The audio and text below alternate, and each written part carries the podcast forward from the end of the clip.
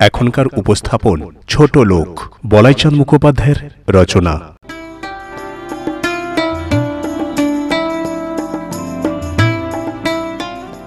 উন্নত মস্তক, রাঘব সরকার দ্বীপ্রহরে নিদারুণ রৌদ্র উপেক্ষা করিয়া দ্রুতপদে চলিতেছিলেন।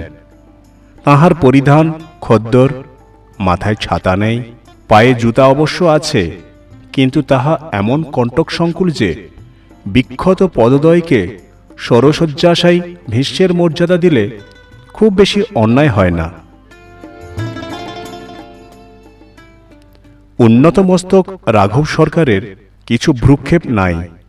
তিনি দ্রুত পদেই চলিয়াছেন। সুনির্দিষ্ট নীতি অনুসরণকারী, অনমনীয় চরিত্র রাঘব সরকার চিরকালই উন্নত মস্তক। তিনি কখনো কাহারও অনুগ্রহের প্রত্যাশী নহেন, কাহারও স্কন্ধারূঢ় হইয়া থাকেন না। যথাসাধ্য সকলের উপকার করেন পারতপক্ষে কাহারও দ্বারা উপকৃত হন না। স্বকীয় মস্তক সর্বদা উন্নত রাখাই তাহার জীবনের সাধনা। ঠুন ঠুন করিয়া ঘণ্টা বাজাইয়া এক রিক্সাওয়ালা তার পিছু লইল। রিক্সা চাই বাবু, রিক্সা। রাঘব একবার ঘাড় ফিরাইয়া দেখিলেন। অস্থি চর্মসার লোকটা তাহার দিকে লোলুপ দৃষ্টিতে চাহিয়া আছে। যাহারা নিতান্ত অমানুষ, তাহারাই মানুষের স্কান্ধে চড়িয়া যায়, ইহাই রাঘবের ধারণা। তিনি জীবনে কখনো পালকি অথবা রিক্সা চড়েন নাই, চড়া অন্যায় বলে মনে করেন। খদ্দরি আস্তিন দিয়া কপালের ঘামটা মুছিয়া বলিলেন, না, চাই না। দ্রুতপদে হাঁটিতে লাগিলেন। ঠুন ঠুন করিয়া ঘণ্টা বাজাইয়া রিক্সাওয়ালাটাও পিছু পিছু আসিতে লাগিল। সহসা রাঘব সরকারের মনে হইল, বেচারার ইহাই হয়তো অন্য সংস্থানের একমাত্র উপায়। রাঘব কৃতবিদ্যা ব্যক্তি, সুতরাং তাহার মস্তিষ্কে ধনিকবাদ দরিদ্র নারায়ণ Bolshevism division of labour, পল্লীর দুর্দশা, ফ্যাক্টরি, জমিদার, অনেক কিছুই নিমেষের মধ্যে খেলিয়া গেল।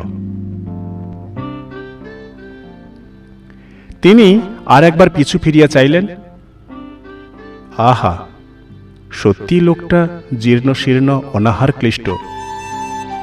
হৃদয়ে দয়ার সঞ্চার হইল।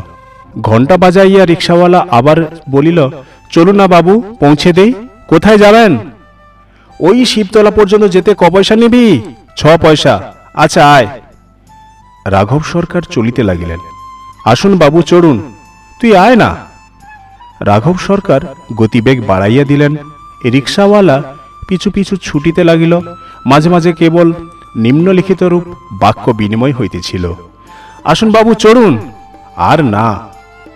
শিবতলায় পৌঁছাইয়া রাঘব সরকার পকেট হইতে ছয়টি পয়সা বাহির করিয়া বলিলেন, এই নে।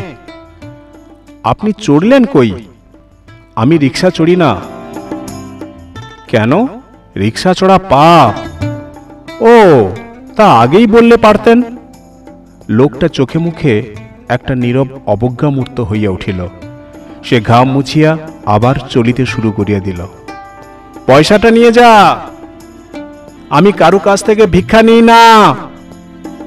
ঠুনঠুন করিয়া ঘণ্টা বাজাইতে বাজাইতে সে পথের বাঁকে অদৃশ্য হইয়া গেল।